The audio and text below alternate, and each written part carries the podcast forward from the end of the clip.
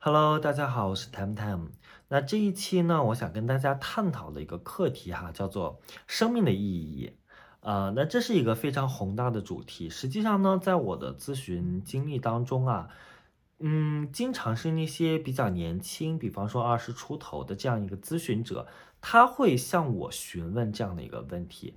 反而是那些年龄比较大一些，三十多岁、四十多岁的人，可能是很少会问到这样的一个问题哈。那当然，基于这个，嗯，大陆比较特殊的一个环境呢，那可能年轻人啊，他，嗯，也许是备受剥削吧，他看不到生命的希望，然后他也不知道自己为什么活着，所以呢，他会比较的希望，就是就是说，他会比较的，呃，在乎这样一个问题啊。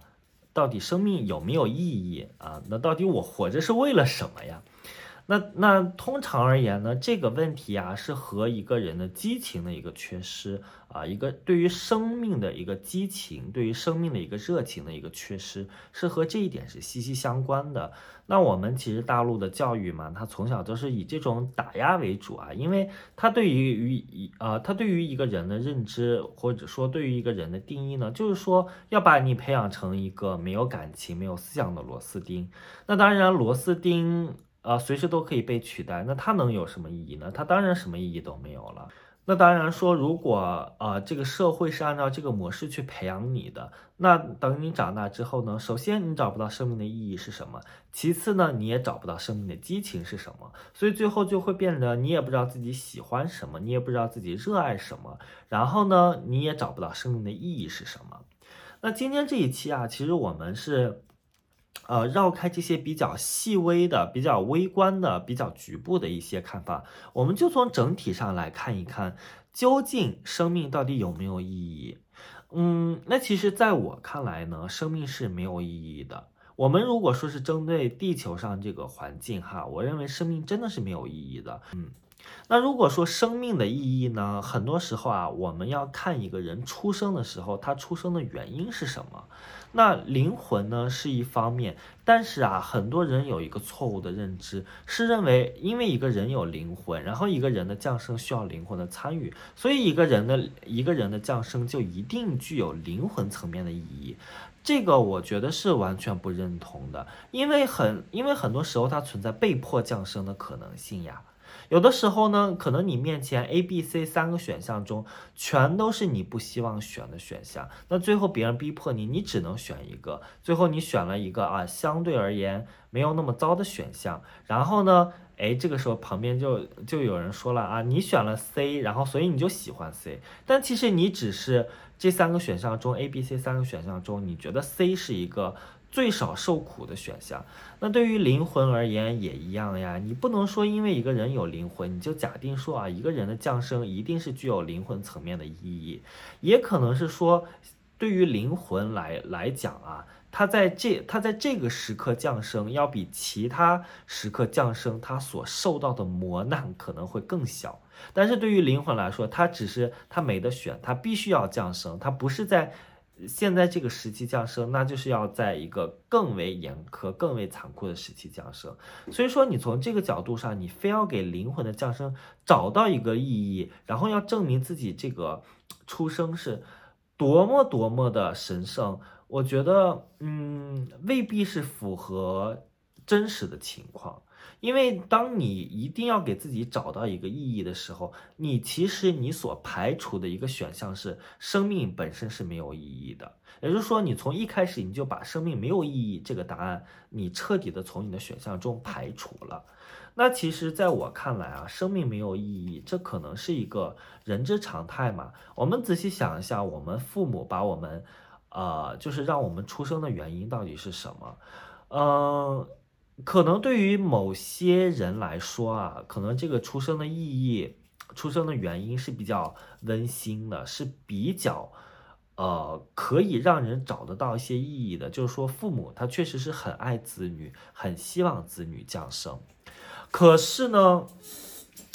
对于另外一些人来说，他的一个出生，他出生的一个意义啊，甚至是非常负面的。比方说像中国大陆这些农村嘛，那农村家庭他们出生的意义，那就是为了传宗接代啊。那如果说你生了是个儿子啊，那就指望着你这个儿子以后就是给自己养老啊。那可能更狠一。更狠心一些的父母啊，从小就当牛做马的这样去培养，都有都是有的。他从一开始的这个心态就是一种很功利的心态，这里面就完全没有爱的体现，也没有呃所谓的灵魂的参与。那如果是女生的话，可能更惨了。如果说你是女性，可能从他从一开始就不希望你出生，然后就。然后就是说，可能是堕胎等等等等，然后最后可能是因为某些意外把你出生，啊，把就是把你生出来之后呢，对你的期待，哎，可能是认为你就是一个你兄你兄弟的一个嫁妆，或者说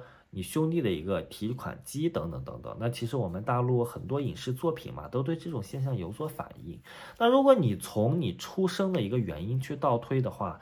可能你的出，可能你的存在的一个意义，甚至它是负面的，甚至它是一个非常黑暗、非常痛苦的。然后这里边呢，其实我想指出的一个呃灵性上的陷阱哈，我认为非常重要的一个陷阱就是，嗯，我其实非常奉劝大家不要为自己的人生去努力的寻找意义，不要为自己的出生去寻找意义。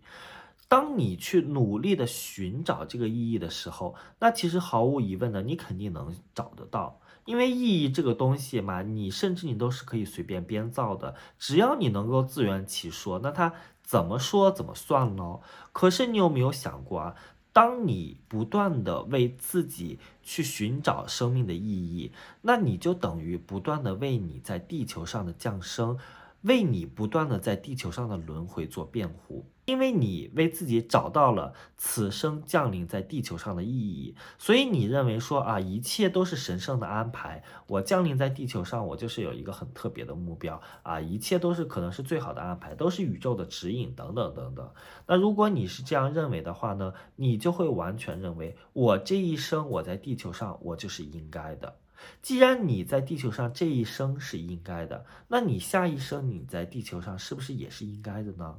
如果你说啊不应该啊，我要脱离轮回，那那那你此生你又是如何解释呢？你此生为什么你又要继续选择在地球上呢？有些人的解释可能说啊，我在此生我完结完所有的东西，我体验过所有的东西之后，我死后之后啊，我再去选择，我再去。化生到另外一个星球上，等等等等，我再去脱离轮回，等等等等。其实我觉得这一点可能很难，因为你怎么样才能脱离轮回呢？你必须你的心。啊，对于这颗星球，你斩断了所有的牵连，斩断了所有的牵挂，你对它再也没有任何执念，你对它再也不抱任何希望。你认清这个星球的现实啊，那它就是一颗没有希望的行星。你在这个地球上每走一步啊，都可能是像我们前几年那个韩剧嘛《鱿鱼游戏》一样，你可能面前你眼前是一个金山银山，是一个很美好的现实，甚至于说。呃，对于有些非常幸运的人来说，哈，你可能你自身你就经历着这样的现实，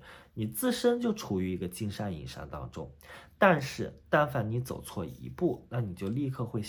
呃，摔入深渊，摔入这种地狱。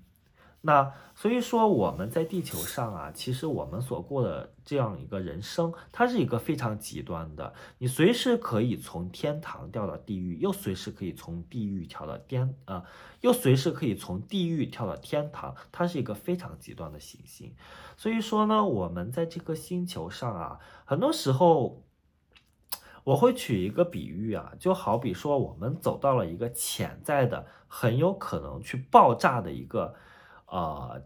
这样一个炸药仓库，那其实作为一个正常人，你的优先选择是什么呢？你的优先选择当然是想办法去离开这个仓库呀，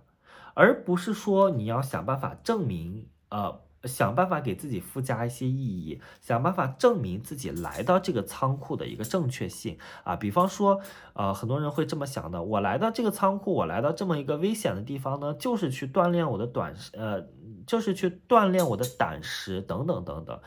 这样说这样听的话，固然它是有一些道理的，但是呢，它也为你附加了很多很多关于这个世界的啊，你存在或者说降临在这个世界上的一个必要性或者正义性。而当你越是这么多，当你越是想强调这个生命的意义，当你越是为自己赋予更多更多的意义时候，你整个人的正重重心，你整个人的聚焦。全部都是在这个地球上，全部是此生如何与这颗星球相连的。你从来没有将自己的意识，啊，转移到另一侧，转移到没有没有意义这一侧，转移到如何和这颗星球解脱连接的。这样一个层面上，那如果说你想和这颗星球解脱连接，你想和人类集体社会解脱连接，你想和轮回解脱连接，最好的一个方法当然是把一切看淡，认为说凡事都是没有意义的，因为它本身它可很有可能就是一个随机的。那其实啊，回到这个问题，生命没有意义，是不是我们就要选择死亡呢？其实我在嗯接就是说。呃，接触到很多客户的时候啊，呃，有一部分客户他是这样的，他自身可能是存在一些抑郁症，或者说一些情绪上的问题，所以他的一个情绪，他对于客观事物的认知，可能就会有一些二元对立，可能就会认为说，那我不是生，我就是死嘛。那如果我找不到活着的意义，那我当然我就活不下去啦，那我肯定我就是死呀。所以其实我在这里呢，我有一个观点想在这里提出哈，就就是说我们生与死它是完全的二极对立吗？生与死之间，它有没有第三种的存在状态呢？嗯，在这里呢，我的答案是啊，我认为这样一个存在状态叫做活在当下。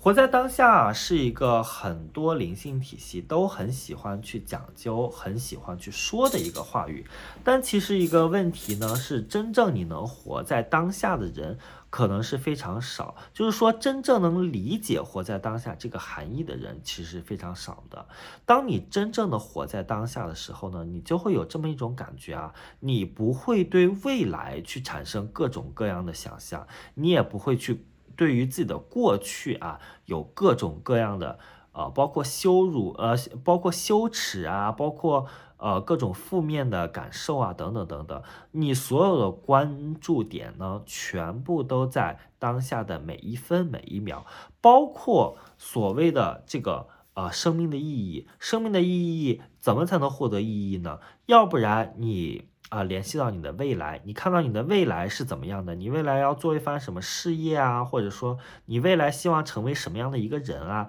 这样你是不是就找到生命的意义了？或者说你从你的过去去提炼啊，你的过去从小到大啊，你是怎么一步一步成长的？那你的这条时间线又是怎样的？那你是不是这样的话呢？你就又找到生命的意义了？而活在当下呢？恰恰是停留在两者中间，活在当下是完全排除生命的意义的，或者说活在当下，它本身就是一种意义。那以我自身的一个观点去看的话啊，很多在寻呃很多寻找活着的意义的人呢，他往往有一些情绪上的问题，或者说精神上的不稳定。那这个时候呢？他通常是把自己的这种大脑的一个意识，要不然是太聚焦于前了，要不然是太聚焦于后了。也就是说，他始终是在呃过去和未来之间飘荡，他始终是想找到一个存在的意义，把把这一根线去串联起来。但是如果他真正的处于大脑的一个平衡，处于一个意识的平衡状态中呢，其实他对于。呃，他对于未来是没有那么多担忧的，他对于自己的过去也是没有那么多的，呃，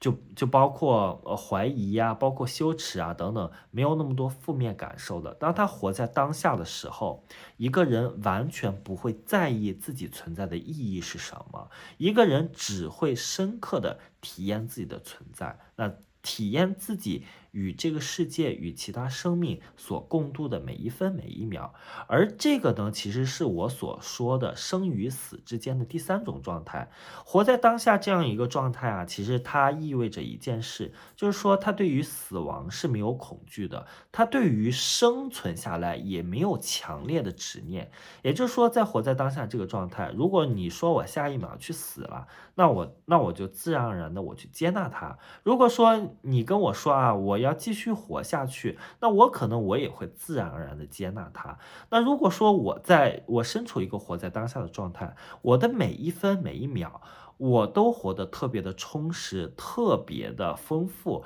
然后特别的满足，特别的幸福。其实我根本不会在意我能活多久，或者说是活啊，或者说是呃不能活多久，就说什么时候会死亡。其实死亡的本质是什么呢？死亡意味着啊，你担心未来就再也体验不到，呃，所有的开心的事物了。那可是呢，如果我现在我就一直在体验这种，呃，